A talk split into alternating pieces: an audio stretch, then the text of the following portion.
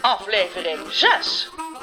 We weten dat Reus, Ron, dat loeder van die moeder van hem en Kraai onderweg zijn naar de heilige Kaka. Ik zou best willen weten wat er in dat busje van Reus gaande is.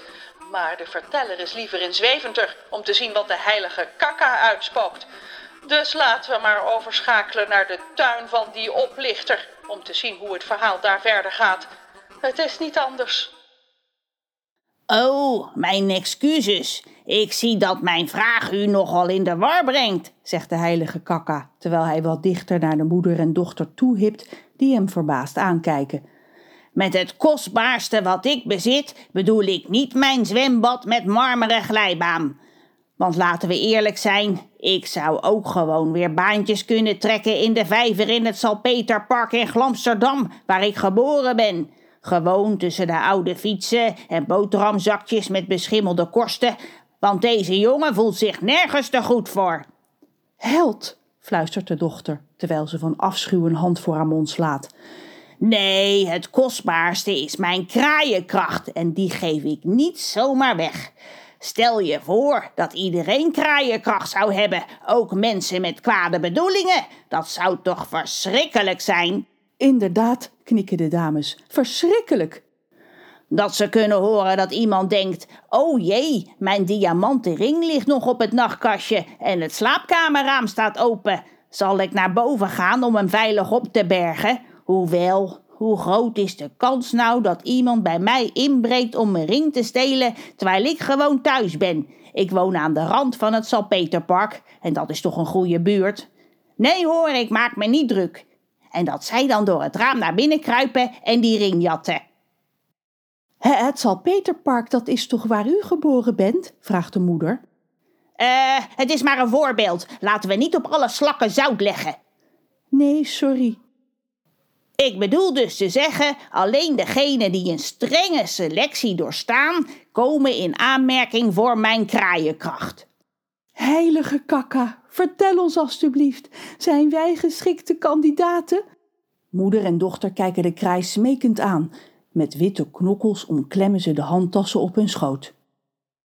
De vogel zwijgt, sluit zijn ogen en steekt zijn vleugels in de lucht. De vrouwen blijven hem op het puntje van hun stoel gespannen aankijken, terwijl de stilte eindeloos lijkt te duren. Dan opent de heilige kakka zijn ogen en laat hij zijn vleugels zakken. Hij schraapt zijn keel en krast plechtig.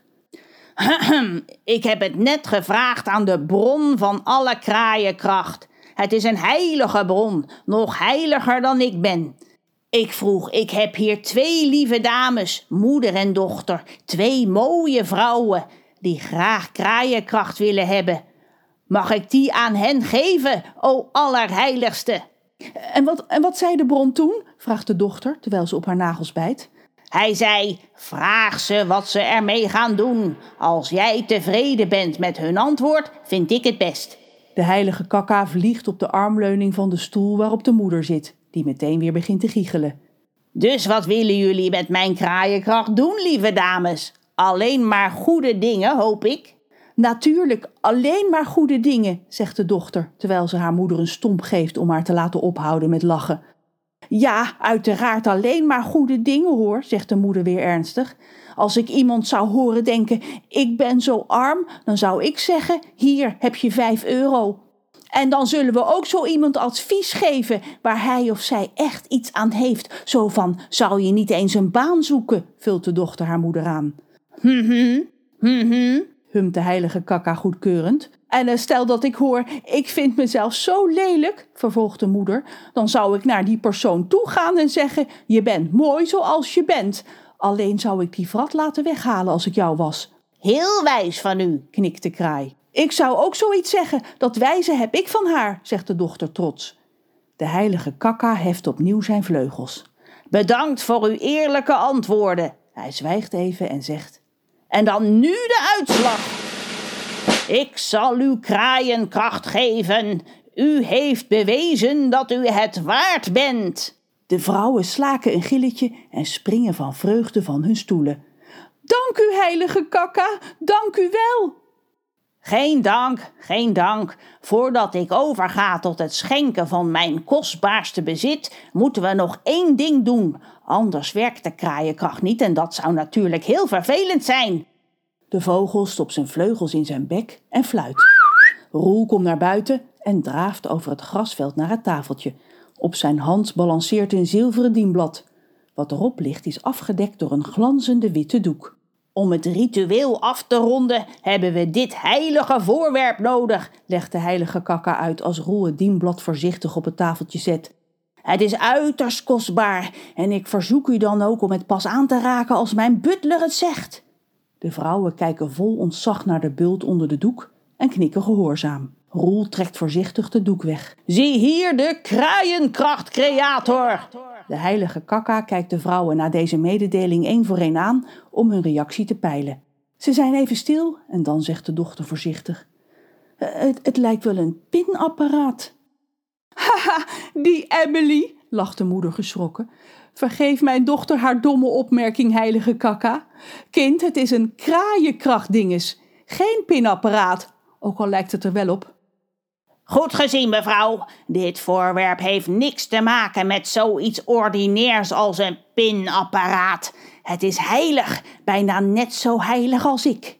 Hij wenkt Roel met zijn vleugel en fluistert hem iets in zijn oor. Die begint meteen op de knoppen van de kraaienkrachtcreator te drukken. Dames, mijn butler heeft nu uw bankpas nodig. Snel, voordat de heilige bron van gedachten verandert. Moeder en dochter grabbelen haastig in hun tassen en geven hun passen aan Roel. Uw pincode alstublieft, vraagt hij even later en ze drukken om de beurt op de knoppen. De kraaienkrachtcreator laat beide keren een tevreden piepje horen ten teken dat hij zijn werk heeft gedaan. Hoeveel kost het? vraagt de dochter zacht aan haar moeder.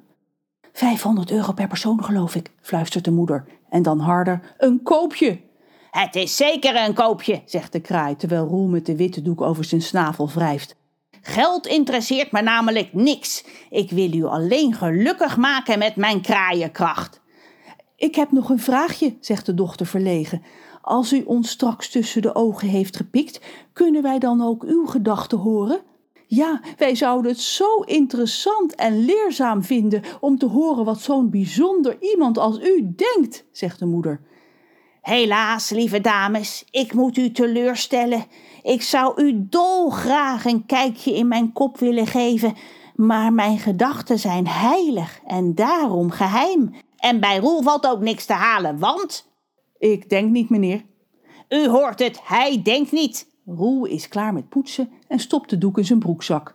Zo, mijn snavel is er klaar voor. Wilt u zich even voorover buigen, dan kan ik er makkelijker bij. Er komt een auto aan. Of nee, het geluid van de motor past niet bij een auto, maar wel bij iets groters. Er komt een busje over de oprijlaan aangereden. Grind knerpt onder de banden. Nog meer klanten, meneer, zegt Roel. De heilige kakka krast van plezier en haalt uit met zijn snavel. Auw! De moeder en dochter knipperen van pijn met hun ogen en er verschijnt een rood vlekje op hun voorhoofd. Zo, dat is dat. Veel plezier met uw aankoop. Doei! En dan is de vogel gevlogen. Ach, wat een domme dames. Ze hadden de heilige kakka om korting moeten vragen. Had ik wel gedaan hoor, als ik daar met mijn moeder had gezeten. Tot de volgende keer. Ron Willem Tattoo is geschreven en geproduceerd door Margot de Graaf.